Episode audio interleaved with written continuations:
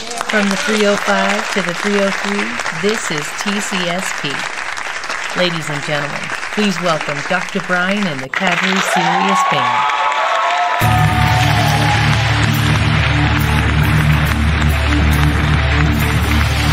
Ladies and gentlemen, welcome to the Casually Serious Podcast with Bob the Cannabis Cowboy and Ken Man. On today's episode of the mixtape, Heavy Metal Memories.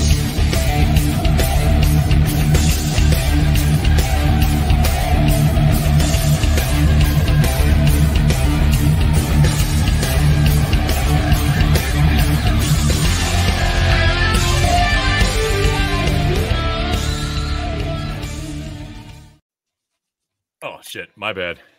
You know what, man? I don't know. Whenever uh whenever Dr. Brian and the Casually Serious band get together, man, it's just uh it's a thing of beauty, man. It really is. It Again, really that- is. The theme music is badass. Ken, man, how the hell you doing today, man? I'm doing great, man. How about yourself? I'm all right. I'm all right, man. A little bit Yeah. of uh, a little bit of some stomach issues, but that's my life. Yeah. Anybody who knows me knows that. Yeah. That is the truth, man. Nothing So it like that like- here, man. Beautiful weather, loving it outdoors tonight in South Florida because I can. I was gonna say that beautiful backyard of yours. Ken Man's got himself a nice little parcel of land down there in South Florida, and uh, uh, for obvious reasons, an enormously gorgeous pool because that is his Uh-huh. trade. Um, so we're getting jealous as hell there.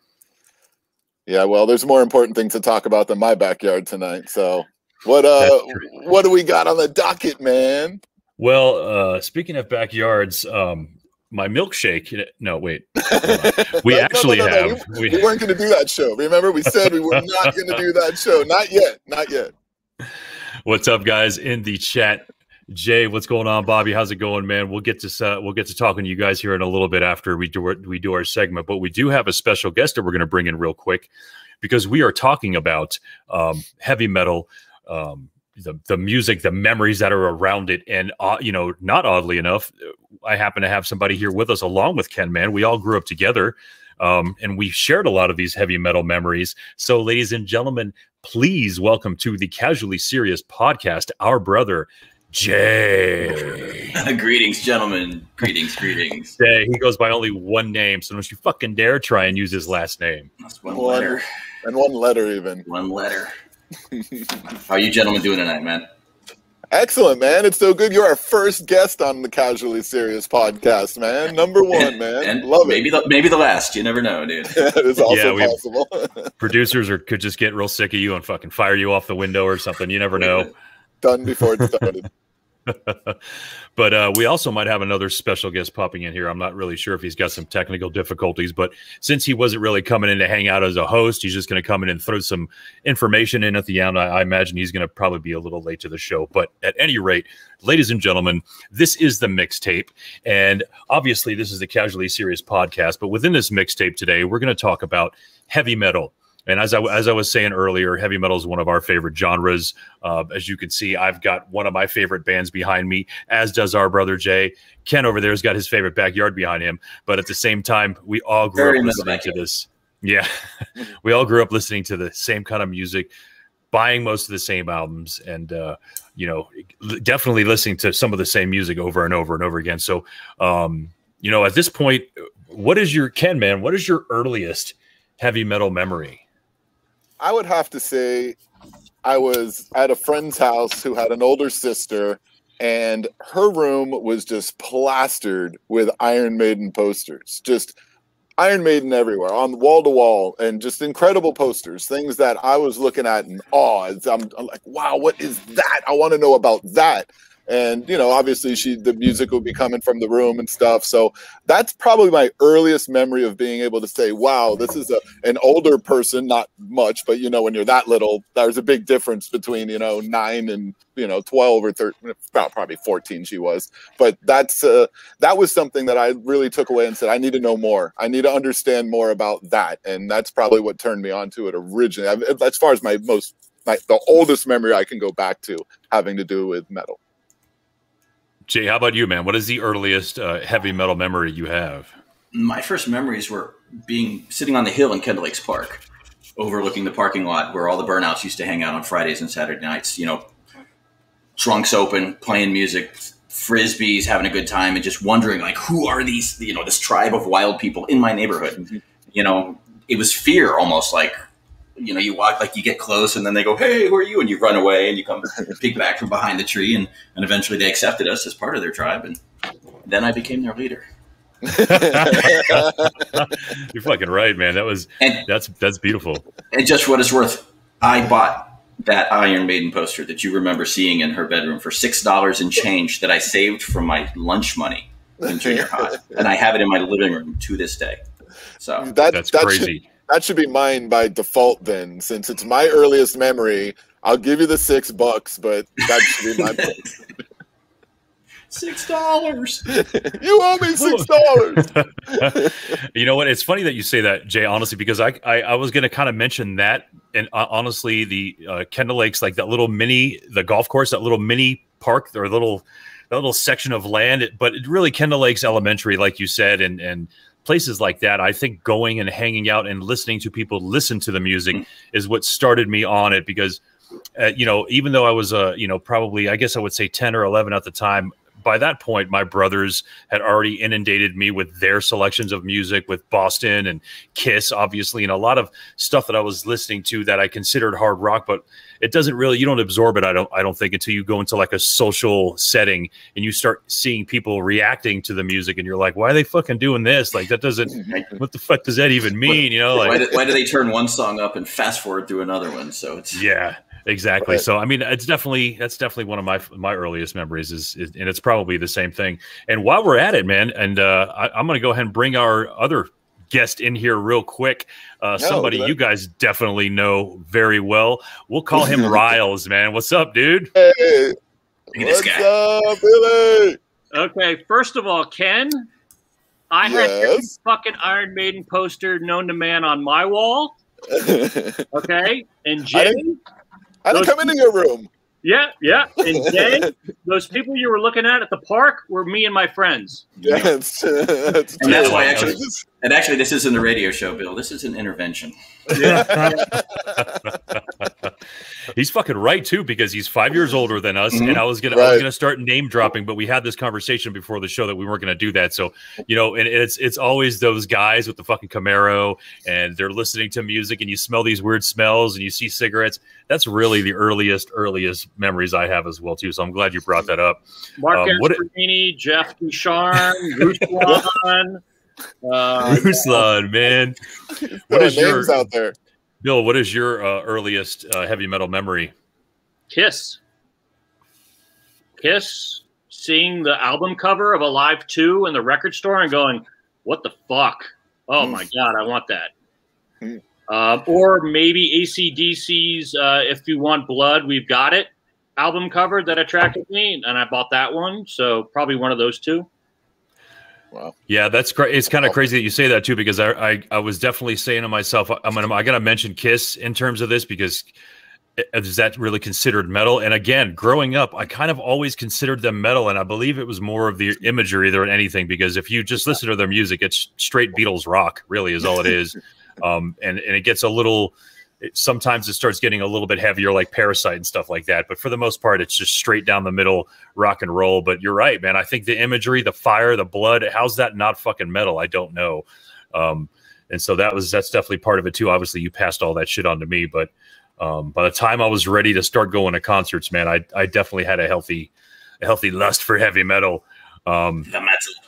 Yeah, this is the social part of it was definitely what what I found first. It was just like, why are these guys all gathered around smoking these smelly cigarettes, listening to this, you know, aggressive music that I have to now start listening to? and it was and it was being accepted just because of a T-shirt you wore. Get off the school bus the first day in junior high, and you look around and you find the other kid wearing the Iron Maiden shirt or the Metallica shirt, and you just walk up to him and you're like, "Can I sit next to you and not get beat up?" And they're like, "Yeah, sure." That's a that, good was my, point, ju- dude. that was my junior high experience. No, man, we were we were like terrifying, terrifying and miserable. So The good thing about what we've got going on here with these four folks right here is that we cannot fucking lie right now. There's absolutely nothing we will get away with lying about. So not. we No. will call each other on it right fucking away. That's why I'm um, not saying anything. I'm being super quiet. the fifth, please, the fifth. One, two, three, four, fifth. Um, so we actually went through a few uh, Bill, before you got on, we had kind of a few things planned, so don't feel left out about. It. We're going to involve you in this, but uh, after we get ours. Um, so as we were talking about the earliest memories, that kind of slides us right into the kind of like the first. I'm thinking, what's the first heavy metal album you ever bought, Ken? What is the very first heavy metal album you bought? Well, you know, this is an interesting question because you just mentioned earlier about categorizing what music could be considered metal and what wouldn't. And I think i am different than a lot of folks because I'm not putting, you know, Kiss or even Motley Crue or any of those bands in metal to me. I mean, that's a more of a rock category. So, and the only reason I say this is because the member is QR3, but I don't even want to put Quiet Riot into metal for me for me, my first metal album that I purchased was Metallica Kill 'Em All, and that was just after I heard hit the I had to hear one song, and I was ready. That was it for me, hundred percent. So fuck QR3. I mean, Quiet Riot's cool and all, but fucking Metallica Kill 'Em All, man. That is absolutely my first album, first memory, first thing I paid with my own money to buy, hundred percent. Nice, nice. Let's see what's up with that. Well, you we know, got a little. I mean, you know that okay here we go. Let the music play.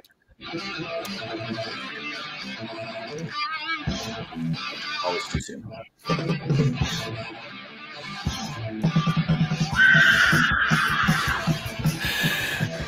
That's good stuff right there man. That, that right there is just that's the that's the stuff that uh and, that and i remember man and they right. dressed like us. They didn't. They weren't doing the spandex. They weren't doing the, the scarves or nothing. It was just like these four dudes in jeans and t-shirts that are yeah, the same people that beat, that beat, you up in junior high school. Basically, beat me up in junior.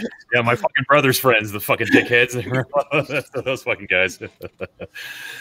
Yeah, for real, dude. They did, you know, and they they started the style, you know, and mm-hmm. I understand that we, we have to talk about the new wave of British heavy metal if we're going to get into that conversation, but you know, it was it's the style hasn't changed, man. Like I'm friends with Jason McMaster from Dangerous Toys, and he's still like 80s metal dude. You know what I mean? Like dresses like it, and, and most people think that it's this fad, but I guess since Lifestyle. we're not, yeah, like we're we might not all dress that exact way, but or, or, mean, have, the, or have the hair anymore. Right, three of us do. Doesn't Steel Panther still live in the 80s? One of the yeah. most inter- one of the most entertaining concerts I've ever been to. Yeah, I hear they're just they're just a fucking party band. You know yeah, what I mean? It was, right? It was fun. It was silly, but it was it was fun. So it worked. it was silly. So Bobby, I'm going to hijack your podcast, and I'm going to ask Ken when his first Metallica show was. My first Metallica show. The first time I saw Metallica would have been at Monsters of Rock in 1980. What six in the Orange Bowl? Eight. Sorry, 88 in the Orange Bowl. That was the first time I saw them live. Yeah, I multiple times after that. That was the first time. Yes. Yeah, I saw them a year earlier at the uh, And Justice for All show, and mm. I think it was Queensryche that opened for them. That was oh, after. Nice. That was after the Monsters of Rock. Sure, wasn't it eighty? Yes. No, Monsters of Rock was first. Okay. Because that was, that was, the last time I saw them. Here's a little bit of uh, that was a good show. Something, something you might not know. Not only did I not go to Monsters of Rock, I've never seen Metallica. Wow. Mm. I didn't even know you about I've never seen them live. Here's the deal. By the time, like I said, we're talking about '88 being injustice, right? And and right. and if you know, I didn't really start gearing up and going to shows till maybe a little bit later than that. But even at that same time, like I could not stand anything after Injustice. Right. So there's no way I was going to a Metallica concert. So with you. you know what I mean? Right. I agree. I agree. You don't want to hear anything off of Black. It's only now where I could be like, all right, I I can go check them out. They're fucking cool. I there's a couple songs on Death Magnetic that are really good in old school. There's a couple on mm-hmm. Hardwired that are pretty good that are old school sounding. I'm not going to subscribe to the whole albums, but at least they're realizing now that people want to hear fucking right. whiplash. You know, like That's, they want to hear um, Lars try and play Dyer's Eve, but fail miserably. Yeah, um, nothing else matters with my lighter in the air. Jay, what was your what was your first uh, the first heavy metal album you purchased? Well, what's funny about this, it, it was um, "Piece of Mind" by Iron Maiden, and I'm sure and positive that it's because of Bill because Bill told someone who told someone who told me that there was a backwards message on that album. and that's the main reason we went to the store to buy it. And then I held it in my hands and I saw that artwork. And it was just, I, I had to know what this was. I had to be, I had to understand it. So took it home to our friend's house and tried to summon the devil. Um, didn't work. But once I heard the drum intro to uh, Where Eagles Dare, I was just hooked. To, just to this day, just it became part of my life. And of course, we don't have Where Eagles Dare. hook. Cue Where Eagles Dare! It's one of my favorite Maiden tunes. Yep. Absolutely. Penny and I saw no, not this tour, but Sorry, Kenny I and I still uh, travel the world. copyright won't allow me to go much further than that, guys. Don't don't, right, don't well. hate me for that. No, And to no, this day, Kenny, yeah, Kenny and I still travel the world to see that band because that's That's that's, what it means to us. That's right, man. working. It's our religion. Mine. Yep. 100%. There was a good stretch. I know that we did. Um, I know that we did three in a row. It was uh, like four, 14, 16, and 18 or something like that. Mhm. 13. I don't know, something like that, which is Got that pretty picture on my badass. phone, man. Yeah, that was uh that was a lot of fun, man. After And- and it's crazy too because when it comes to Maiden, oh man, how do I say this without getting fucking crucified? Like I'm good with Maiden at this point. Like I'm good. I mean, like for because for a solid five years, I managed a Maiden tribute band, and we played mercilessly. We toured mercilessly with those guys, and I heard every fucking Maiden song over and over. And I'm not saying that I'm sick of it. I'm just saying like there's this feeling that you have to chase these certain songs for me anyway, and you this certain feeling you get from a band. I feel like I felt all that with Maiden already. I would never say no to going to a concert, but I don't think that they're at the top of the list for me anymore, just because of all the discovery and uh, like you said, the amount of times we've seen them and you've seen them. But I mean, then you can ask me, well, why have you seen Slayer 15 times? Uh, Because they're good every time. because they're fucking good. But so's Maiden, dude. Iron Maiden will do a show and do the same show, the same set. And Jay and I saw that show, what, five times? Mine's And- five times. And we saw two of those shows in different countries one in Switzerland and another one in Spain. And what was cool about that was being able to be there with crowds of people from another country and seeing that their acceptance of the band and their just passion for the band like ours was. And uh, and Bill you understand this we were able to get first to the barrier on both of those shows. So we were just right up in the front as close as could possibly be and it was just an experience that I know Jay and I will never forget that because one of those shows, the one in Geneva in Switzerland, was in a tiny little indoor arena, super tiny, smallest one they played the entire tour. And then in Madrid, we saw them in Atletico's soccer stadium, which was was eight- enormous.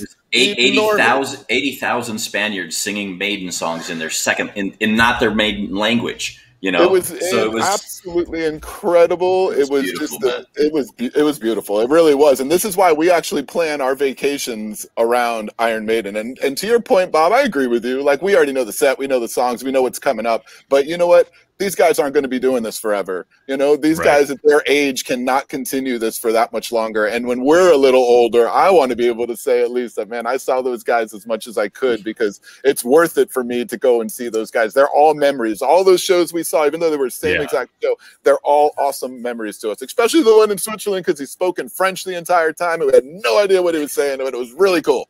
and we will take Riley to her first Iron Maiden show. I don't know about all yeah. those. We'll Uh. Ken and Jay, real quick, um, you guys were are very lucky. First of all, because European and South American fan bases are the greatest metal rock fan bases. So going to a major Agreed. show in Europe and in South America is totally different than going to see a show in America because Totally. they are so passionate.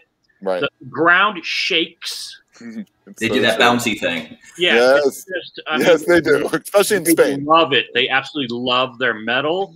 So shit, I would have loved to have gone to uh, see a show in Europe or South America, see Maiden. Um, I remember watching uh, Rush's Rock in Rio and watching how that Oh, how they reacted to the band, and I was like, I got chills. I'm like, holy Right. shit! when they were singing YYZ without Yeah. lyrics to YYZ, it's pretty fucking amazing, man. They sing the guitar solos. Right? Yeah. It's amazing. Yeah, and I think it's funny is that you know I, I guess maybe Brazil would be that first sort of crowd that I remember, like you said, obviously Rock and Rio, but um, those were the first crowds that I I started saying to myself, dude, do you hear what these fucking people are doing? Like they don't, they probably they obviously know the words, but they don't know no. So they're but they're partying to the fucking beats and the music and the guitars and the notes and the Right. solos.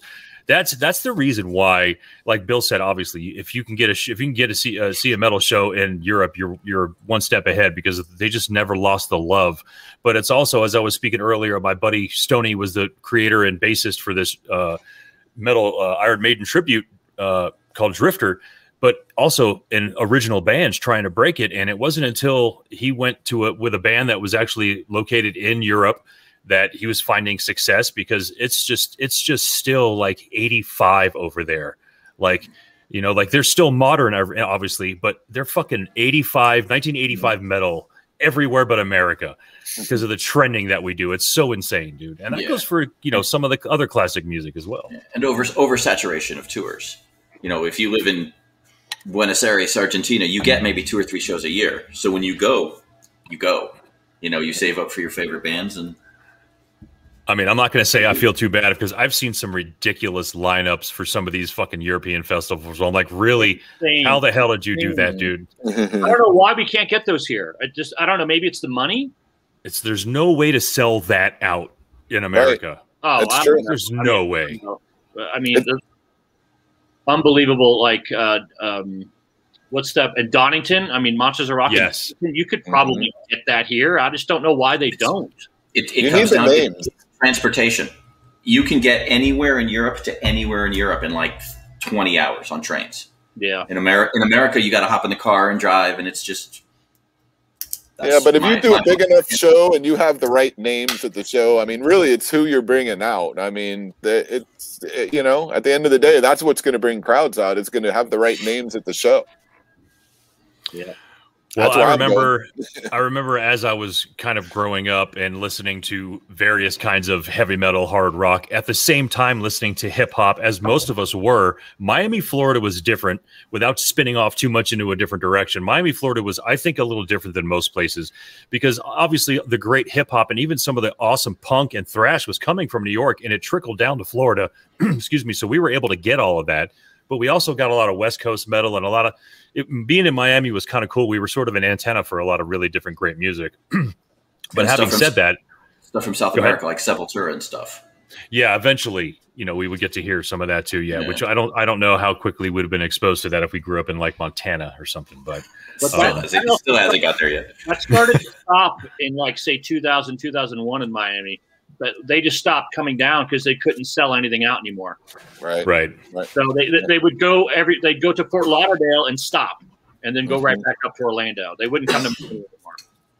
Well, I remember, and I didn't find this out till much much later. Uh, the the band whose album I first bought for a heavy metal band had probably been touring for about 75 years before I bought this particular album. And anybody who knows who I'm talking about knows uh, Twisted Sister has been a touring band, had been a touring band for probably, I think, 10 years by the time this album came out. Uh, but when I saw Twisted Sister, it really had nothing to do with the fact that they were dressed in drag, although that was a little bit more terrifying than I thought it would be. Um, they were just really, really, really, really heavy. And uh, I don't know, man. There was just something about them that I, I was like, I got to have their first album. So Stay Hungry was the first album that I got um, that was heavy metal and uh, I mean, I don't know. There's the so- songs from this album are are just so good. just so scary, so scary, dude.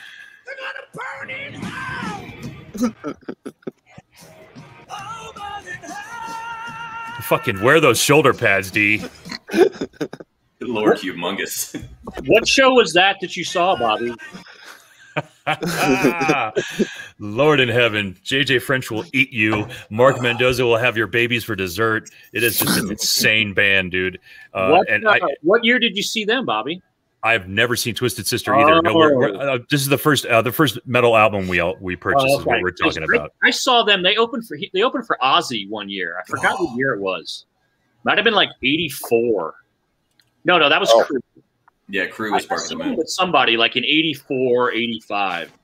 Dio? That right there, um, that right there was 2005, and I think that was the. And I I kicked myself because I don't really know. I don't really know where I was mentally in 2005. Matter of fact, I think I was down in Miami at that point. 2005 was that tour when they did "Stay Stay Hungry" front to back, and I I was like, I've never seen Twisted Sister. I have to go to this fucking tour when it happens, and it just happened, and I didn't hear about it until like 10 years later.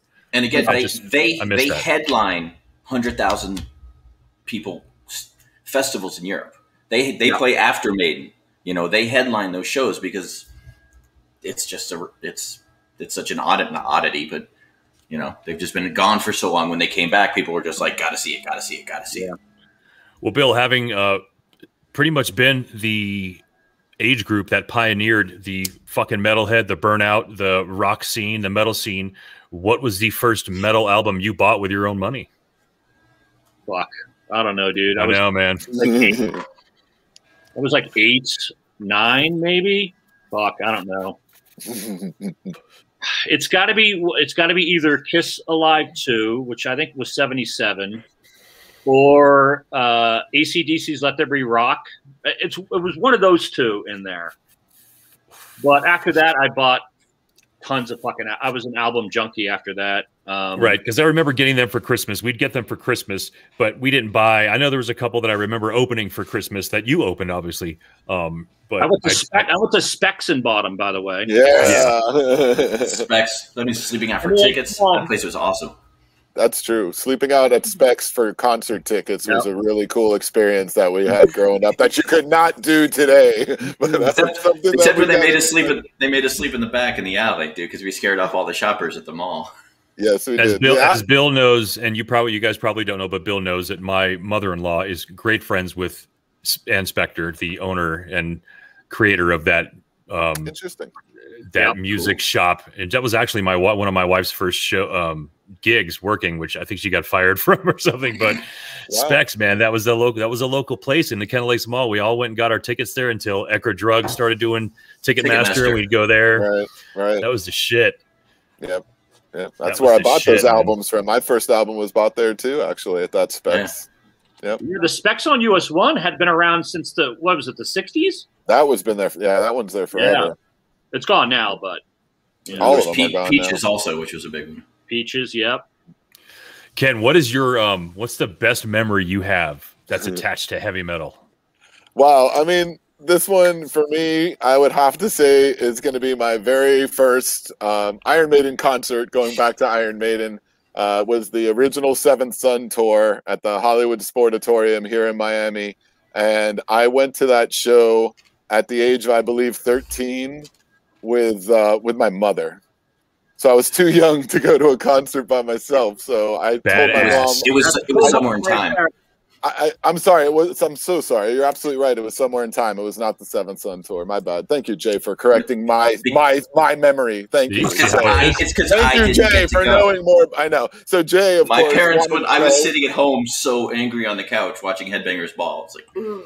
So he was bitter. I got to go because my mother is, you know, a hippie and she's awesome and The she best. understands the love of music. So she's like, "All right, but I'm going with you." I was like, "I don't care, whatever, let's go." So my mother and I went to, thank you, Jay, uh, somewhere in time, original. What was that? What year was that? You know, Jay, 80, 86. eighty six. February 86. That was Wow. so it was incredible obviously the show was awesome and i was 13 years old i'm 12 13 years old that was just one of the most incredible memories my mother couldn't hear for a week uh, she said visually it was pretty incredible but yeah not a huge fan of iron maiden and she was deaf for a while but um, i love her for it she's she's awesome Didn't didn't our mom want to take us to rock shows, Bobby? I had to lie to my mom most of the time, to our mom, to uh, just just to uh, get out of the house, let alone try and fucking fib that I'm going to a concert. Didn't we go to Orlando one time, Bobby? Oh my god, dude, let's.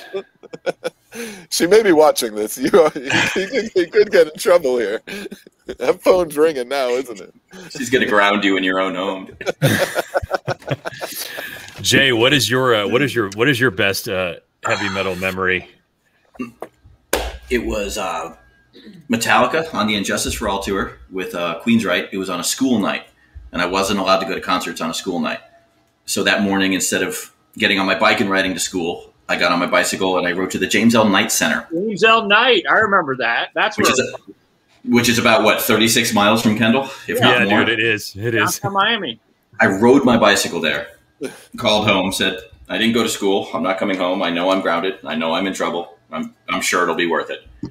And uh, fortunately, I bumped into someone that I knew at the show who was there with their older sister who at a pickup truck. So I was able to throw my bicycle in the back and get a ride home. But uh, got in a lot of trouble for it, but it was so worth it. Just seeing Metallica for the first time. Actually, really yeah, good, dude. really good seats too. Good show. And um, it just one of those life changing. This is this is where I need to be. These are the people I need to be with. You know, I'm not into religion, so this is my religion. I suck at sports, so this is my sport. So it was it was family. It was cool, man. And I smelled marijuana for the first time that night. and it was glorious. That What your? It's glorious. It smells like the Lord Jesus. Um, what do you? Uh, what about you, Bill? What is your? What is your favorite? Uh, what is the best uh, heavy metal memory you have? uh, Dio in '85, Maiden Live After Death '85. Oh, I hate you for not being. Uh, my backdrop? My backdrop. Best show ever. Uh, I fuck, I, Slayer at the cameo. Gee, Jesus Christ, Wow. good shows, dude. We drove by the cameo today, and I took pictures of it, just remembering Slayer at the cameo. Yeah, Well, God, fuck. I, I I just don't remember a lot of them, but those are the ones that stand out only because I was just like, just just amazing. Iron Maiden was fucking amazing. Just their stage show back then was just insane. Nice. Yeah, that was the good stuff right there, man. That was a great show. That was a great fucking show, man. I told That you was probably. I told you my Guns N' Roses Motley Crue story last time, right, Bobby? Uh, I don't know. Let's go. So Motley Crue uh, released "Girls, Girls, Girls" '87, I think it was, and Guns N' Roses was opening up for them with the Sportatorium. Nobody knew who the fuck Guns N' Roses were. The album had just come out and never hit. I worked my way up to front row. Can't wait for Motley Crue, and Guns N' Roses came on, and it was the loudest fucking awful fucking show I ever saw in my life. I was like, "This, get this fucking guy." Axl Rose was screaming, "Get the fuck off the stage!"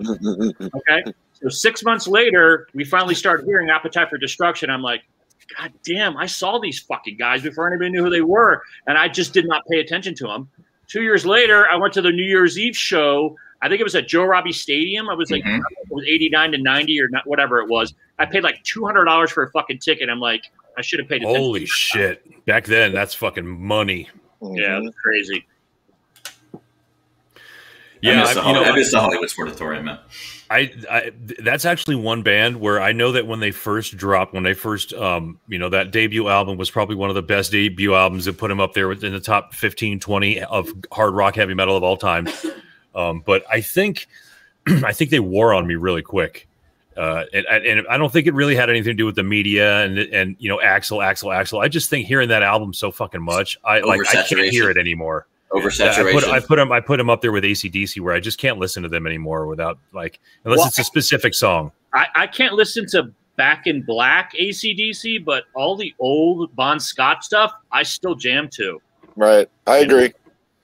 Like fucking Whole Lotta Rosie, Jesus Christ, but all day long, man. So That's good. what I mean. Yeah, there's a and shout out to uh to uh, Lee Scott and Big Balls, which was another uh, amazing ACDC tribute band that used to open up and for Drifter. Uh, yeah, that was the that was the good years. These guys just did all the Bon Scott era, so I got really acquainted with that because of that too as well. But it's kind of amazing, man. Like th- they it like you know they were a lot harder. They were a lot crazy driving harder. It seems like with Bon Scott. Um, I just think they were more reckless, which is sort of what caught them, caught the eye of everybody. And then I'm not saying they toned down much, but uh, there- Brian are Johnson there was any- different. Any existing bands that you haven't seen that you really want to? that are still touring. Yeah.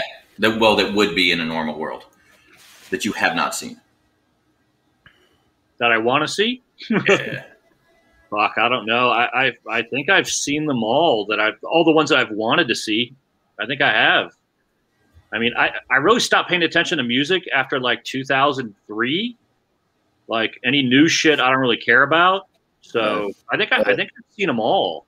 it's a good thing to say, man. Congratulations. and it's Well, probably the consensus of the four of us, to be honest. I've, I've, I've missed Overkill twice, and I am so bummed about that, dude, because I If you love want to go way, if you want to go way back, fuck uh, Led Zeppelin, 1975. I'd love to have gone seen them. Yeah. Pink Floyd Animals, 77. I would have died to see that.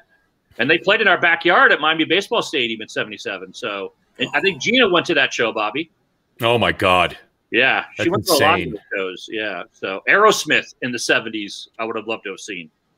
But I- Again, Miami, Miami, Florida, man, for for the you know the '60s, '70s, and the beginning of the '80s was Oh, yeah. Very uh fucking rednecky, southern. You know, Mm-hmm. definitely rock and roll forward. I you know I lear- I knew about Molly Hatchet at a very young age. Mhm. You know what I mean? Like there was just sort of that southern fucking rock thing was pretty big, man. And There, there, there were all concerts there were were big all because day festivals at the Orange Bowl with Yeah. like Ted Yeah. Nugent, Molly Hatchet, Lynyrd Skynyrd. You Yeah, know, right. just like ten bands in one day at the Orange Bowl, people which- forget and the tickets were ten fifty. So we, we called it Miami before it was Miami. It's true. Right around 1980. Yep. How about the U, baby? so yeah, around 1980, that all changed. So everything changed. yeah, in Miami. yes, it did. It's funny that Simon, uh, our our brother Simon, is like, I was with you guys at Slayer. yes, in the van. That's right, he was there. And by the way, Simon, you stole my Nirvana Nevermind cassette. I would like it back. Yes, and I would constantly be in your car listening to that Nirvana cassette, having not known that you took it from my friend Jay. But it And didn't we were matter. subsequently We had good times. driving around in, in Simon's car, listening to that tape afterwards. Exactly, for that's what I'm sure, saying, for, for a, a good, long time, amount that's of what we, we went we went to the point. He, he he had the best system, so we put it in. We listened to it like side A, side B, side A, the whole night, nothing but Nirvana. And the night was over, and he's like, "Hey, man, this is some great music," and drove off. And I was like, "Hey, that's my tape, and you're my ride. Where are you going?" People are like, Well, tape? mine, uh, What, what are these people talking about? Tapes? A tape. Is I a gotta say the, uh, on magnetic. that cameo show for sure is probably and i don't know if i want to say it's my favorite um, but at the same time it was it was the very first amazing metal experience i ever had was that show 1991 uh, at the slayer at uh, cameo theater Uh, so Testament much opening. so that yeah with testament opening up for the uh, doing the um, new order that was they were they were touring in support of that right and that's pretty Uh, no, sick. it was uh, pra- practice what you preach. oh Yeah. really Yeah, Yeah. New Order was uh, 87, I think it was. I mean, uh, Yeah. that was 87, I think. You got Who's, some uh, I think we people got- I've, I've seen out test. I've seen Testament more than any other band because they always opened up for all Right. the other bands, and they're one of my favorite. They're great, so good. They oh yeah, because between I think between 2007 and 2012, Jay, you and I saw them like six times, Yeah, along with Megadeth, along with um, yeah, at the fucking summit out here, man. Like it's so crazy, man. I just but that I show saw, was I saw. Russ, Rob, Russell Robbins popped up. He's got to say, "What's up, Russ? Man, thanks for showing up, man." He said he saw Overkill at the Button South and met them, met and saw Robert Plant and Jimmy Page, and he was at Slayer with us. You know, we could we Yes, he we was. and I I know that uh, I don't I know Jay I don't know if you have pictures of that night. None. because you normally are the one that has uh, pictorial references of of, uh, of in some way. You're the only one that has any of that shit. Uh, but I do vividly remember that van ride, and it's sort of like the kidnapping scene in old school. Uh, and, and Silence in the Lamb, one of the two. switching around like. We had drugs we should not have been probably uh, uh, had on us uh, at the beginning of that show. Do you Um, remember the we- parking spot we got?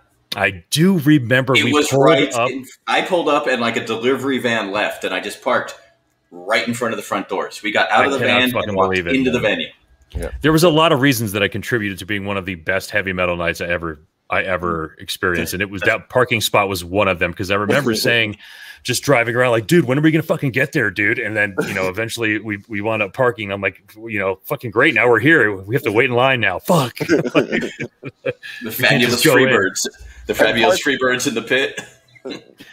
And You know, parking and so- on the beach is terrible. So I mean, Right. for, you know that that that venue for those of you don't that don't know is a small theater venue on Miami Beach, right on Washington. That's a really cool venue, but That that was one that was one of two times I was afraid at a concert because I was 16, you know, and it it's a Slayer show, and it's I It was actually violent. I want to go a little bit farther back, farther back, farther back, farther back, and at some point I ended up in the bathroom during Dead Skin Mask. So Mr. Geen. where I All saw, right, I won't even get into the stories that I saw in the bathroom at the cameo of a Slayer show. that's a and uh, different Bill, scope. Bill. So, Bill, did I ask you what's the? You, we did ask you what your best memory was, right? Attached to metal. That I remember, yeah, you did. Ken, what? Ken, what is the? Uh, what is the worst?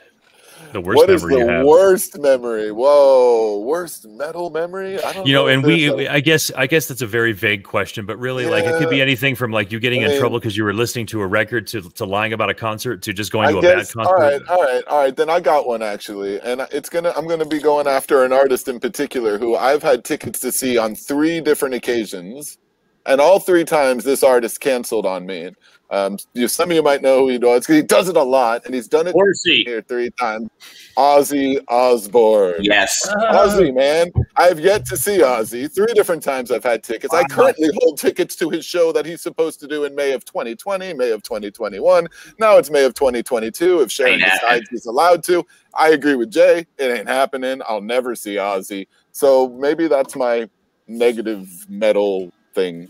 There you Ozzy hates you, Kenny. Ozzy Yeah, he does. He Hey, does. and, Ozzy uh, does hate me. I saw his first and second farewell tour. Oh, look at Yes. that. See? I saw his first one. Yes. I saw no more tours. Sunrise Music. what's that? Sun, was it Sunrise Musical Theater was the first one he did? What? No, it was Miami. Arena- It was Miami Arena. Yeah, that'd have been too small. A Well, there was another one that he did that was a farewell tour, and I think fuck Candlebox opened for him or fucking something. I don't remember, but it was at That the sounded Temple night. I could look it up. Candlebox opened up for Rush, a show that we saw. Bill, They did. That was, uh, '94, I think. yeah. That the tour. Yeah.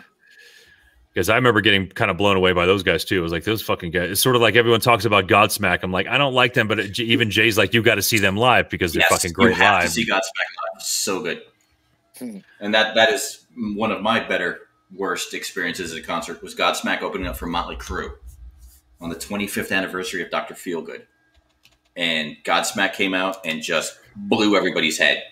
And then Motley Crue came out and did a Motley Crue show. With Yeah, it was Neil- with- 1991. You found it. Hey, sorry, Uh, the yeah, cancels on you, ticket stand. Karen!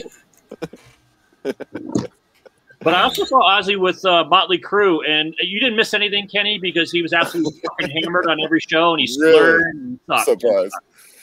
Yeah. I, All right. I, I was just happy to see um, the, uh, Jakey Lee play in '84. oh, so I was there for the guitar because Ozzy was That's always very, yeah. Well, the Oh. guitarist is usually the best musician on the stage when when you're at an Ultimate. Ultimate Sin is such a good album, man. I'll It say really it. One of my Bark- one of my Bark, dude. favorites. Bark One as well, favorites. man. Bark is too, but Ultimate Yeah. Sins, both of those albums to me, I mean, beginning to end, awesome albums. He never plays "Thank God for the Bomb." Why not? dude? He does that. Nuka, Nuka, Nuka, Nuka. He, So, uh, he hates that fucking album. He hates it. I don't Yeah, know. he does. It's Really? the production. It's the production value. He, he wants to remaster it because it it it sounds paper thin. Like if you listen to it through good headphones or good stereo, Yeah. it's like Yeah. it's like It's theater skinny. pain. Like theater pain. It's so thin. Yeah. So Tin- there's Uh, no Peter, low that end. album. That album fucking sucked, except for except for Home Sweet Home. I'm fighting words, Bill. Well, Fear of Pain, really, for Motley Crue? That was the that was my introduction to. Oh, because fucking. Uh, It's like it's like somewhere in time was my introduction. That was the first new music that I got. Yeah, So that will always be the dearest to my heart. Okay. It's like and Justice for All. It's not Metallica's best album, but it's my favorite album because I listened to it on my cassette tape, which was, you know, zip tied to my BMX bicycle riding around Kendall Lakes Park until I crashed. Bunny hopped Kenny Manheimer's head. You did. Thank you for that. I might Didn't be get- here today. I did not kill Kenny Manheimer. there is, I've got a very, uh, you I've bastard. I said your last name. They're coming to get you, dude. I suppose my, uh, I have a cliche one. they, he's so fucking bad now. Oh my god.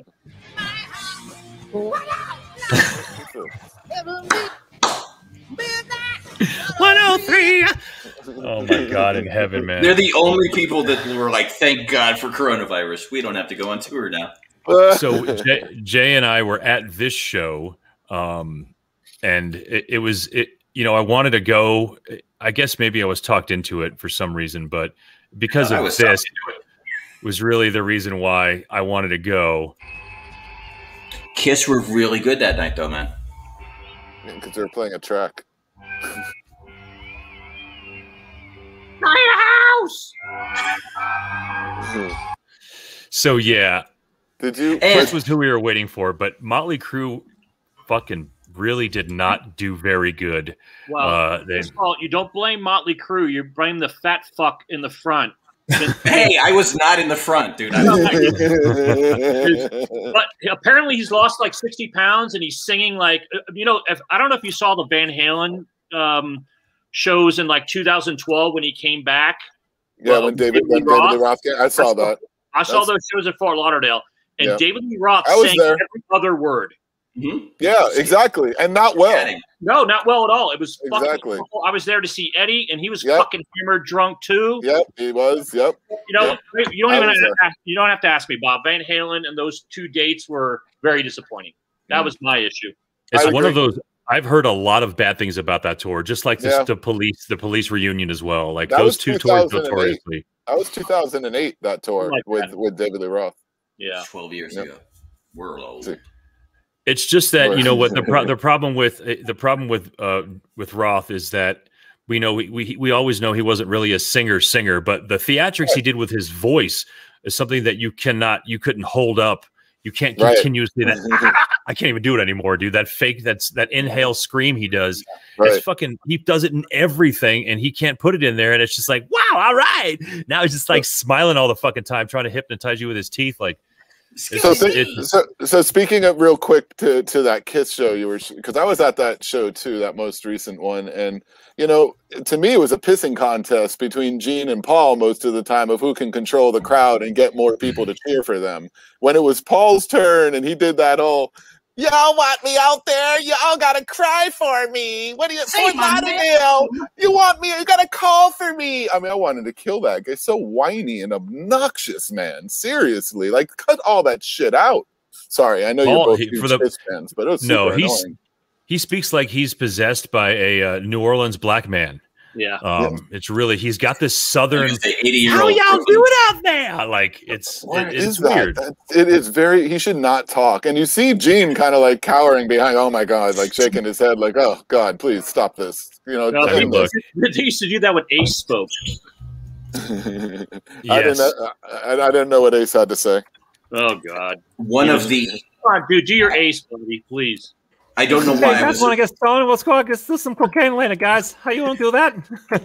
I don't know why I was. I don't know why I was surprised, but that Ace Frehley show that we saw at that little venue in Denver was one of the best rock concerts I've ever been to. Oh yeah, he, he was fucking. But you know what? He was awesome. But his other guitarist was really good. Oh, it's, um, Richie Scarlet.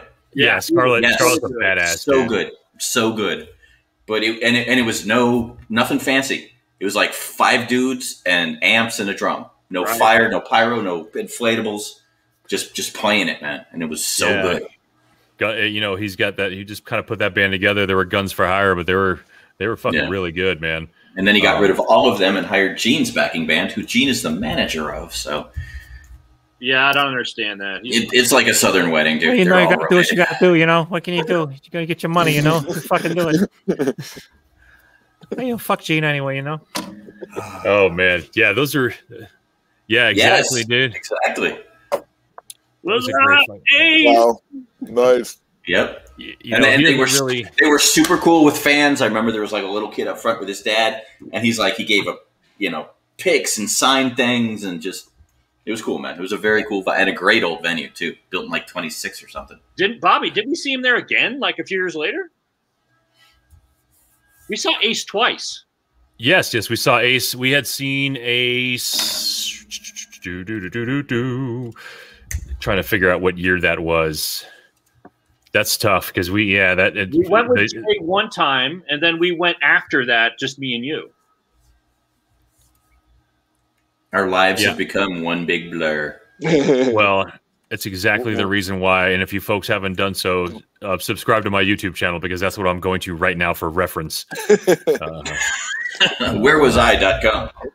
I mean, I've got all of I've got all of that on here, um, and I know Ace. If I remember correctly, Bob, when we saw their like Kiss reunion tour in '94, it actually was a really good show. Like Ace was sober, he was playing mm, good. Uh, Paul sounded, you know, pretty good. I mean, I thought it was a great show. It was fucking amazing. That was my first Kiss experience, front row center seat A and B we had, and I don't know how the fuck you got those tickets, man. But I was, I mean, I, I know I was in tears for certain parts of it. Um, it was, it was, it was an out of body experience. I have actually looked at it a couple times uh, because you can find it on YouTube, that exact show, and it, it's actually kind of amazing how stripped down that was. There was no fucking pyro. They did nothing. It was just like they're a live stage, and that's all they did. They they had the kiss lights, but that's it. There was no fucking pyro or nothing. Uh, but musically, they were badass. Um, but and it's funny that you say that because one of the worst uh, experiences I ever had was one of the best experiences I had, which was at that concert, was when Paul Stanley looked right at me. Yes, And- thank you. took his guitar pick, Yes, he licked it. put it in his mouth, licked it. And I and I went to the ground, and I almost was like, "Oh, hey, you know, like you know, like Bill Burr's like, oh, there's a fucking kid around here. Get the, leave, get the kid away from me." Like I didn't want to touch the thing, and and I guess there was a girl that was trying to dive and get. it. I was like, "Fuck that!" And I grabbed it, and he was just kind of looked at me like he had that star thing, that, that fucking Phantom, that Phantom of the Park thing, dude. And I was just like, "What the fuck just happened, man?" Thank Yeah. you for telling that story because I was going to be like, I don't think Bob will tell it, but if you're ever hanging out, ask him about the pick story. That one was for you, Reilly. Yeah, it was. I, I don't. I don't know, man. It was. It was creepy, dude. But I remember. I, I still have it. Matter of fact, a matter. Of, yeah, I can. I'm gonna fucking break it out for you right now. Scott, Scott Ian, Scott Ian hit me in the forehead with a pick, and I know he meant it. Look at Nice. that. Nice. Nice. Nice. Very cool. That And is the stub. Miami Oh, Arena, really? When that was still there, ninety-six. Good times, dude. That's the piece of the confetti that fell at the end. Yeah. That's not confetti, Bob. It's Paul's pubes. huh? That's that Oh. the the that show was actually badass. Like I said, I went back and saw it, and it did feel sort of like a garage. They did try and do that. I think certain dates because we were uh, pretty late on that tour. I think weren't we? I don't know if we were. We weren't one of the beginning dates. Um, but yeah, I mean, I that was a that blew me away. I know. I know. After that, I was I was definitely bit like I've got to see all these bands that I love in on in concert Yeah. from there on out. But Remember, remember who was sitting near us, just to the left of us? wasn't it uh, Estefan's kid? Gloria Estefan's son. Yeah. That's cool. he have He, probably little- was, he wasn't even looking at the show. He was just talking to bitches. Hey, what's up, bitches? You know, like just doing his thing. He was there with a was friend of a- mine, and they got to go backstage. That's some bullshit, man. Yeah. Yeah, they wanted. They lost a lot of. They lost a lot of weight for that, and I, you know, obviously we know the documentaries and stuff. They put a lot of effort into doing that, and it just kicked Peter and Ace in the nuts all over again. Like, uh, come on, you guys, just sign this. Uh, we'll give you thirty thousand dollars a concert. I Yeah. fucking out. Get some cocaine. Fuck it. Let's do it. You know, if Peter doesn't want to do it. Ace is like, fuck it. yeah, like we're gonna let's do it, dude. You know, Peter's like, you're a fucking idiot, you know, like. But again, the story about how they were notoriously screwed is another thing. But um, talking about that thrash, that some of the early thrash shows, I don't know if all of you have seen it, but that Murder in the Front Row documentary is awesome, man. It's chance it's it's it's so short. It's on Amazon Prime, but definitely check it out, man. It's it's really badass. They Kenny, go yeah. really deep into watching that. yeah, they go real deep into Exodus, Metallica, and I mean they go they talk about other bands, but it's pretty much just Exodus, Metallica, and Slayer, That's all the all the Bay yeah, Area. what That San Francisco scene was, you know, Testament, Heathen, Exodus, Russell Death Angel. Russell obviously uh, he got angry. He said he's going to have to fight. Uh, he's going to have to fight me, even though I'm right, because he's obviously one of the biggest the biggest Crue head I know is Russell Oh Robbins. yes. That is a, yeah, yeah. if there is We- ever a Crue fan, We all we all had a weird experience of Motley Crue in Denver that night. At least I did. yeah. Go ahead and say that real quick. I, I'll be right back. I want you to tell a story though. Bob ate so much mushrooms. Actually, no. Everybody chickened out, and I ate all the mushrooms. So I don't remember any of it. But apparently, Russ and Bob had a really good time, and I woke up the next morning by the swimming pool. So Nice. yeah, it was a good time. New tattoo that I still can't sit down on, but that's all right.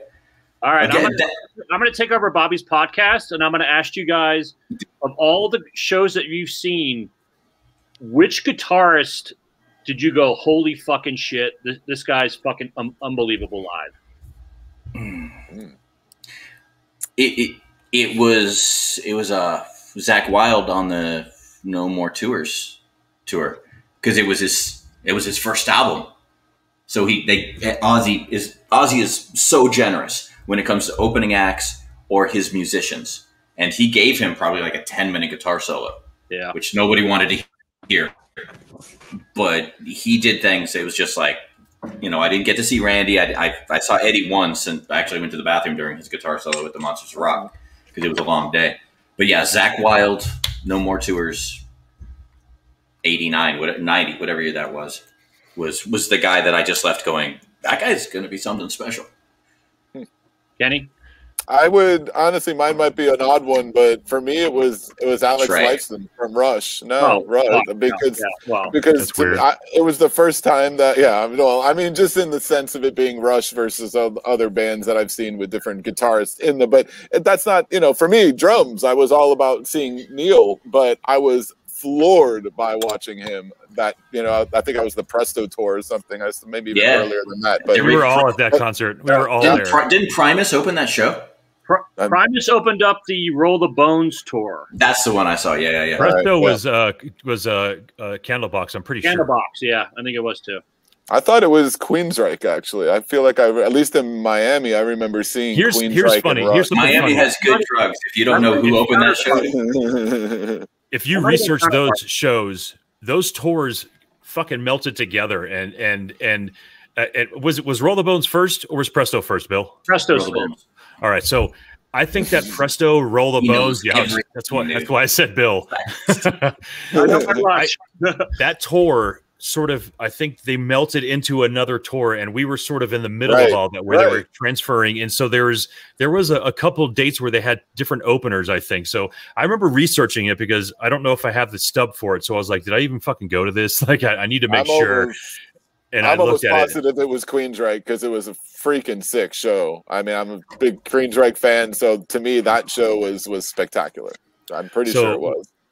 wow man that's ridiculous dude This is a book of every tour date they ever did. Look how Hmm. fucking thick it is. God damn, Bob, that's awesome. didn't you get me Wow. one of those for Iron Maiden, but it was from Brazil, so it was all in Spanish? I don't think so No, that wasn't you. I don't think so Well, I guess you're not a good friend then. no that sucks I'm going to give you my answer. I saw Megadeth Uh, and Marty fucking Friedman. hmm I was front row and I saw he was right in front of me, and I was like, "This guy is the one of the fucking greatest guitars I've ever seen live in my life. His fingers are, were just fucking insane, so fucking good. I was so Right. impressed. Was that Clash of the Titans? I don't remember. No, I don't remember. Because Clash of the Titans was the last show of that tour, and then four nights later, Judas Priest start, started their tour in Miami, and and Metallic or Megadeth and Testament opened for Priest. So I got to see that that lineup of Megadeth twice in a week, and yeah, they they were so good. Yeah, That was I a was great a- joke. I was On, big- on Russell Robbins' birthday, by the way. Remember, I tried to kill you using a police car. ah, yes, I remember that. I was a bigger Megadeth fan than Metallica. They put they they were better. They were always a better band. Yeah, And going back to like one of the sadder moments or, or worst moments of metal, and I'm not going to say any names, it was going to high school one day and, and seeing people wearing like Metallica shirts or you know Guns and Roses shirts, and like like oh I'm a metal fan now. I have a T-shirt, and it's just like no, you're not. This is ours. I'll kill you. And steal, I'll kill you and steal your shirt. so Roll the Bones. Roll the Bones was with Primus. Mhm. okay That At was the arena. Presto, at the Miami Presto? Arena in '92. and Presto Yeah. was with who? Presto was with Presto, Queensryche. Let me look. Let me look. I just Like, we are to. we are un- unsure Presto was 1990 at the arena with Mr. Big. Let- He's I just right. want to say I want He's to be the next right. to be with you. I don't know. he is about right. He is Ew. totally fucking right. But here's here's the thing. Big. Mr. Here's the Big. thing, dude. Mr. Big. Yeah, There's it's no gross. way. Before we had Google, we had does it give an attendance? Oh, oh eighteen fifty for a ticket, thirty five attendance, not bad. I'm not paying twenty dollars for three Canadian. Paid two hundred forty five. Nice. Interesting. Yeah, 1990. It would have had to have been here. So interesting. I have an Yeah, I have an was- odd answer. I, you your question was the best. What you said the best guitarist you've seen live. Yeah, that well, well, not really the best because fuck, But the first, yeah, Alex Lifeson was is the is a fucking god, and Eddie Van Halen's a god. But like one that you were like, holy shit, this fucking guy's really good. I didn't think he was that good. I'll tell you right now.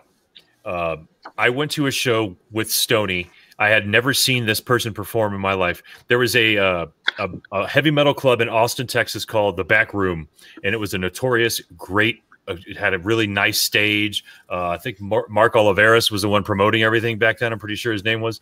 Um, but my friend Stony said, "Hey man, have you ever seen Dio?" And I was like, "Fuck no, I've never seen Dio." He's like, "All right, dude, we're gonna go see him at this little club. It was a club that I was always booking and promoting at for my buddy Stony and his band. He's like, we get a chance to go see Dio now on the same stage I've been playing with, you know, playing at and yada yada.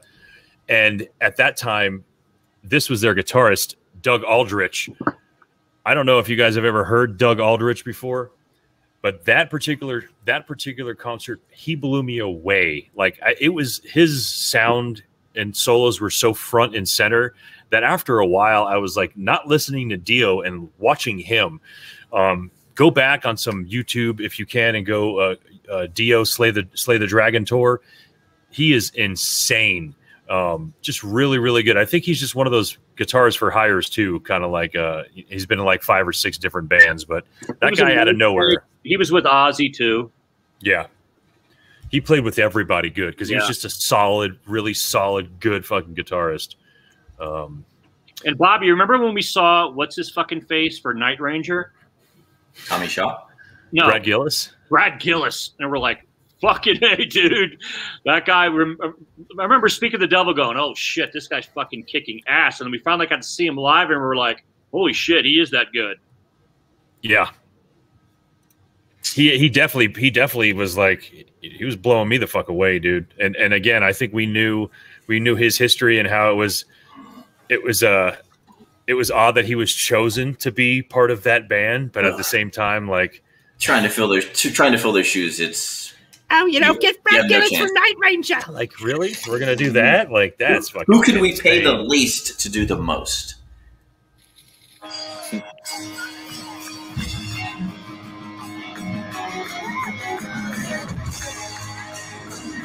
fucking Brad, dude. Do your thing, Brad.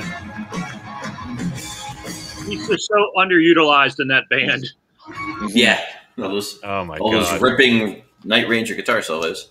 Except except still Rock in America. That's pretty good.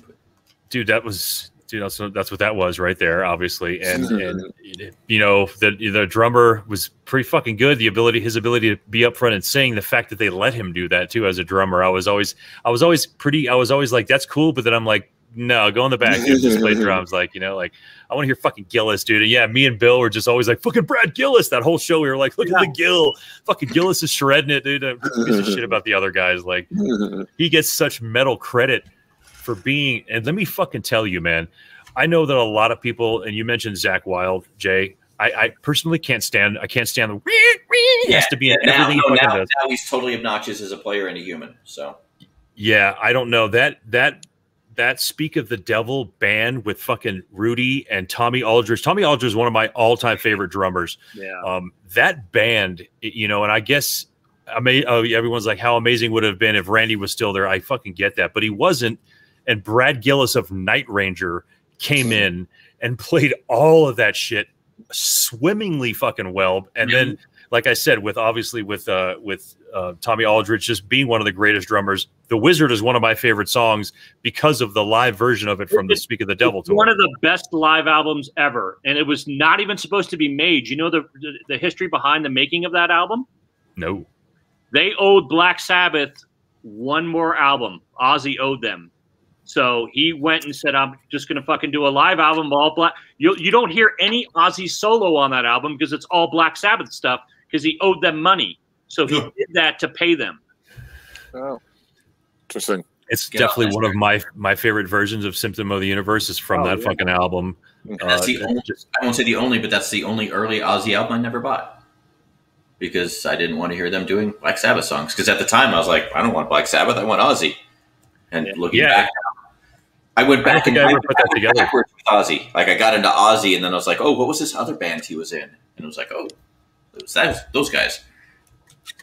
There are probably a few bands I did that with, if I'm being honest. But Yeah. I mean, I, I don't know. Are there are there any? And I can lead this off. And I know that what Bill said is kind of accurate. I know that we, in the age group that we are, we probably stopped listening to specific types of music, or noticed that there was no evolution in particular, at least in metal. Um, are there any bands like post '98 that you guys are impressed with? Because I personally, um, because of Jay, well, I was actually driving around in Austin, Texas, in I think it was 90, 99. That's when it came And I remember, yeah, I remember hearing this fucking song. And It was just sort of like, it just was so riff heavy. And, uh, and I don't know why I, I, I thought the, the, the chorus was something about Jesus of Nazareth. And I'm like, they're singing about Jesus of Nazareth, dude. This is weird, dude. Come to find out, it is, uh, obviously it's Slipknot. Uh, Jesus, it never ends. It's obviously that. And, and, and, I was blown away by them, and I never thought I would listen to a band that was like new ever again because I didn't think anyone else could do anything to me sonically. But when I first saw, when I first heard Slipknot, I was blown away, and then I kind of tucked them away for years until I moved out into to Denver in about 2007. And Jay was like, "We've got to go see them," and then I think we've seen them four times since Mhm. because of that. But um, that's besides them. I don't know. Have, are there any new bands for you guys, Ken?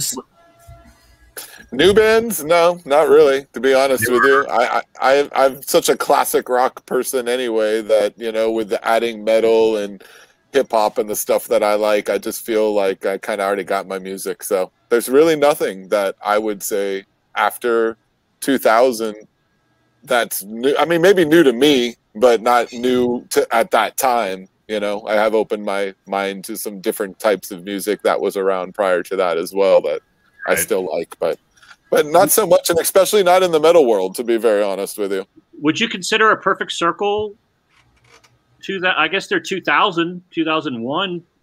I mean, they're definitely Yeah. they're definitely metal. I I I I don't tend to. Um, I don't know if I could call them. You know, it's still it's a Maynard experience, really. So it, it's no matter what. I think mentally they get sort of lumped in with Tool, but they're different, a completely different band, obviously. Uh, and they're I think they're a little heavier in some ways. Um, Then but who? more than well, I just mean heavier intentionally than Tool. Tool can go on and be heavy for eight minutes, where you you get a compact in in about three minutes sometimes. I think with uh, Perfect Circle, but they're more accessible than Yeah, Tool. perfect circle is more melodic. They're more melodic than Tool. I guess you could. I guess you could count them in there. Honestly, I mean, um, Jay, do you what? What about like an Avenged Sevenfold or anything like that? They don't. they they were they're very Iron Maiden esque, very grandiose. The two guitarists dueling back and forth. But um, new bands, I got to go through Slipknot, man. That was when I heard them. That was the first time that I heard music, and I was like, that is the noise that has been in my head since 1989. If I could take my brain and put it into music, it was Slipknot's first album. The aggression, the anger, the confusion, the the the DJ with you know the the house beats, but the the two guitarists who were Iron Maiden esque, the drummer who was just I didn't even think he was a real human being. Yeah, But but Really? Slipknot, Slipknot, I, and granted, what they're like twenty years old at this time, which shows you how old we are. But that was the first band that I listened to that album, and I was like, holy shit, this this is what has been missing, not in my life, but this is in my life. Because I have no life, and I live basically it's what it is. But um, Soulfly, also uh, Max Cavalera's solo project after he left Sepultura, their first four albums are just masterpieces, in my opinion. But Slipknot, got to go with Slipknot.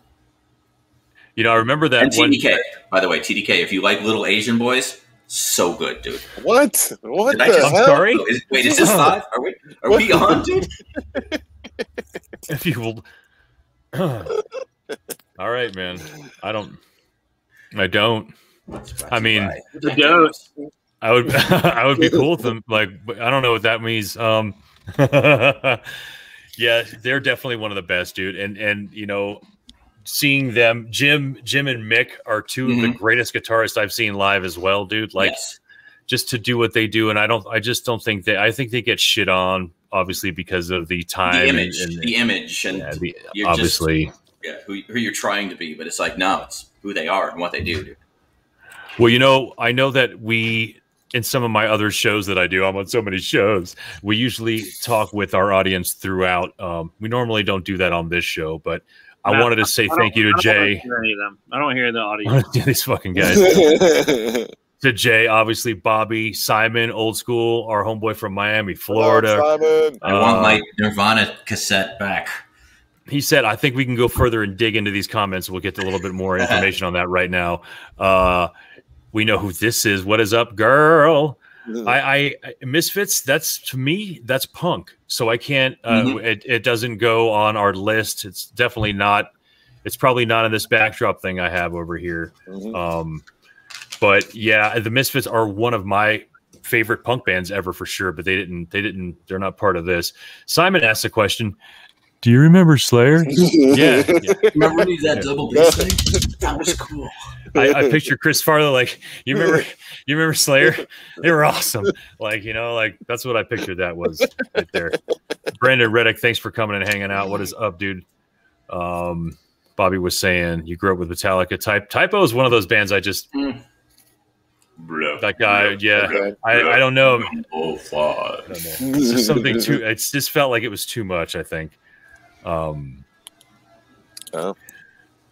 we got we're getting dated here. What is it? Uh yeah, Bobby says in 1992 he was seven, so that's cool. Thank you. I graduated high school. That's It's awesome. fucking badass. I had dropped out two years before that, dude. I was 24. I did a year in Jay's van by that time, son. Hey, Uh, so Santi, what's up? What's up? Um, Victor, thanks for coming and hanging out. How's it going? Hey, Candyman- what's up, Candyman- Victor? peach. the peach. Candyman Goat was going on some weird tangent here, but we're just I'm just gonna say hi for coming and Let's see what it supporting. said. What Uh, was the it's- it's tangent? about- I would, I would, I would like to thank both of you guys for inviting me. on the show. 2.3 million children work in the cocoa fields of Ghana and Cote d'Ivoire. These children are vulnerable to brutal labor practices, including trafficking and slavery. Candy companies, including, but and he's going to go Not- on limited, limited Oh to. Oh my god! what is that? All right, Which wrong again, show. I, I, Wrong I, show. applaud, I applaud you for coming We'll- at us with that information. It's just a We'll- sort of we'll a be- different forum. We'll be saving the world next week when we talk about. week, yes, Bobby. yes. Bobby, real Yo. quick. Um, we might not have had the cool mom like Kenny had, Oh, but our mother, well, allowed us to listen to whatever the fuck we wanted to listen to, as loud as we wanted to. Just shut our door. Yeah. I mean, so uh, we were very lucky, especially being raised in a Catholic family. Who my mom was God fearing. She'd walk into my room. She saw all the fucking Eddie posters on my wall and goes, and we're Number of the Beast and go, What the hell are you listening to? And I'd say, It's Iron, Iron Maiden. She goes, Okay, we'll just shut the door. Yeah. She never say- turn it off. She never said anything. So, Good. I mean, Yeah. I got to give Same. a shout out to mom just for that, just Same. allowing us to listen to all that. Same with my parents. They, I don't, I don't think they got it, but they let me do it until I Right. ran away to see Metallica, and then they grounded me.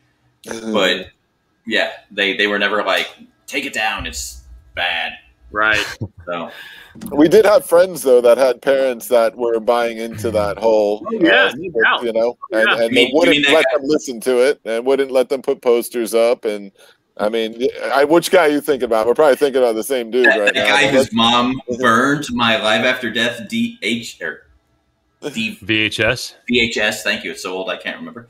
He she burned it with lighter fluid in the front lawn. Well, Oh, so extreme, dude. trances. Wow. It's- Yeah, there you go. Probably the same person I'm thinking about, but there was a few of them. What's Simon's Jeff? over here saying, "I don't steal. Blame it on the LSD." Exactly. So I don't know. That's sort of like a double entendre there. You you negated the I first know. one by I saying the second one. You sure Uh, did. What are we blaming on the LSD if you don't steal? I don't know. Uh, I think you Uh-huh. think you fell on your shoelace there, brother. But I Unless know what you're LSD is- I have to excuse myself. We all we've all done some uh, amazingly odd things to each other. But uh, That was weird. anyway, LSD might be initials for somebody too. So you know, you never know. Larry Stephen Davis, uh, first Where major did concert Jay just take off too? I mean, that guy is probably in the bathroom now. I had to uh, take a might- whiz when I we stopped. might hear some weird off. stuff in a moment. Uh, Simon says yeah. we're killing it though, and we appreciate that, man. Again, this is just, we, to think that we were going to limit this one to 35 minutes. I looked at 35 minutes, was like, oh, we're fucking going to it. Yeah, 35 well, minutes. Too many you're memories. still with us at this point, you know. Thank you. I'm sorry, Jay. I'm sorry, Jay. Whatever. Is he apologizing because he had to run to the bathroom, or because he stole his Nirvana tape? Hey, We Ken, is that, is that your real backyard right there now? This is it, man. This is this is my yard, man. This is this is this is what I got back here. Got Uh, the hammock Miami. Nine, it's 16 degrees here, brother. No, brother, it's like 70 degrees. It's beautiful. He's like, it's not here. It's just not that here. I, I love your Sorry. background, bro. It's nice. cool screensaver, dude. It's, Oh man, I like it. It's nice out here. Hey, he's back. there he He's is. alive. Coming out Oh, feeling man. about 10 pounds lighter. I wish I could poop in 40 seconds. That's insane. Um, Sorry about your bathroom, by the way, Kenny. Oh man. to Simon, thank you very much for loving the show. If you get a chance, um, And if you haven't Simon- done so already, go ahead. Simon, thank you very much for what you're doing and the people you work with. He's a first responder and he's out there taking care of people, man. And What the hell? Yo, the sign is real simple, B. It says wrap it up. thank you. Wrap it up. I set you up so fucking hard, Jay. I'm so sorry. But no, thank you for what you're doing, brother. Oh, awesome. Lord have mercy, dude. I feel like Uh, dance. hey. So All right, we're not going to do it. What'd you say, Bill? I'm on the front lines also. He is. I get sne- I get sneezed on at work too through a mask. I almost spit lemonade all over my Robbie, screen. what do they call us again? I forgot. They're um, we are E- essential. Essential workers. Yes, I'm Essential. essential worker. I'm, I am considered a frontline worker also. Food Everyone service my and field. cannabis. People Right. need my drugs. Mm. People need the shiny. I take. I deliver shiny, shiny things to dull people. So that's what I do. All. Well, speaking speaking of dull people, thanks for you guys for coming and, sh- and hanging out with us tonight, uh, and thanks to everybody in the comments section. Obviously, Russell, Brian, uh, Bobby, everybody I mentioned, the two Russ? Brians, uh, Canaman Goat, everybody, uh, Sparkles, all of you folks for coming and hanging out. Um, we wanted to make this a short one, but at some point we realized that it doesn't matter. We wanted to talk about heavy metal. We have my brother here who introduced me to most of the music I listen to and and touch, and in turn probably it made some of you guys exposed to that. And we all, yeah, And through all- Bill, it went to Bob, and then it went to someone else, and then it ended up at me. So yeah, there were all kinds of avenues into which we all we were all part of it, and I could I- all all my heavy metal memories, as this show is called, are attached to all of you guys. So thanks for being a part of this, um, and thanks for everyone who come came and hang out in the comment section and uh, chilled out with us throughout the whole show. I think we had about thirteen people hanging out with us at one point. Nice. So miss you Yeah, all. pretty love you badass. all. I love you all. But Thank you. uh, God any- bless you all. Yes. Anyway, folks, do you guys, uh, Ken Man, uh, Riles, Jay, do you guys have anything you got to say before we take off? Uh, give it to this man. We miss you, Neil Peart. Oh, Yes. And Kenny. Good God. Yes, I actually do want to take a quick moment to honor a very close friend of mine and my next door neighbor, um, Eddie Munoz. He passed away suddenly last Wednesday. Um, a really, really good human being, a father of three kids under 16. Um, unfortunately, he was doing treatment for cancer and his body had just had too much and gave out on him. He's a, a really good person. We miss him terribly here. It's been a very rough week uh, for for us in in my neighborhood, and and of course, obviously his family. And I just wanted to send some love his way for him and his family, and just to honor him, at, you know, at this moment in front of everybody. So Eddie Munoz, we we love you and miss you. Fuck cancer. Yeah. Fuck Rest cancer. in peace, man. Rest in Fuck peace. Cancer. yeah, I can't say it enough. Um, there's, you know, uh, all of us in in this these boxes here have been touched in some way, whether directly or indirectly, um, by it, and it's and it's uh, it's disheartening. But you know, um, we are we know a lot of fighters, and we tend to associate ourselves with a lot of fighters. And uh, regardless of how strong it is, you are a fighter. Sometimes that cancer is a, a bunch of fucking bullshit. But rest in peace, man. We're we're sorry for your loss, man, for real. and and how it affects those who are left behind. Pretty much, man. Well, uh, on that note, guys, thank you so much for coming and hanging out with us uh, at TCSP, aka the Casually Serious Podcast. This was the mixtape. This was the uh, Heavy Metal Memories episode. Thanks so much for my my brother Riles coming and hanging out. Jay's over there fading into the back, uh, power slaving it out there with Eddie, and uh, our boy Kenman's up there just making me jealous. Although I keep thinking of cockroaches, but anyway, man, Rats. Um, he has Not rats here. in his Not backyard. here. No has cockroaches. I do have rats, but I have no Stephen, cockroaches. Stephen Pearcy is That's- running around his backyard as we I don't speak. even care. I'll fucking talk to the rats, bro. They're Roaches, the- forget it. dude. bushes right there. Yeah, yeah. No, the rats are pretty cool, actually. Anyway, guys, I love you I all, wish- man. Thanks for so much. Uh, go ahead, Jay. I wish we could hang out, dude. I wish all four of us could just sit back right now and have a couple drinks and just just continue this conversation, man, because this was a lot of fun. Eventually, Hey, well, you you, very and I, much. Ken, you're right there next to me. We can hang out. Thank you I'm very much to the to the Cannabis Cowboy, as I know him, Bob and Ken Man. I've known And him. I'm, I'm 47. I've known Kenny for 44 years, so True. That's, that's true. that's the relationship we have. I've known this guy for let's see, Since he's born. That's a forty-seven little long years. That's a little. That's too. That's not fair. That's not fair. my brothers from another mother, man. All you guys, love you, and thank you so much for including me in this conversation, dude. It was a Yeah, Yeah, that's great. You guys have a good night. We'll be in touch, Good man. having you. I'll talk to you soon.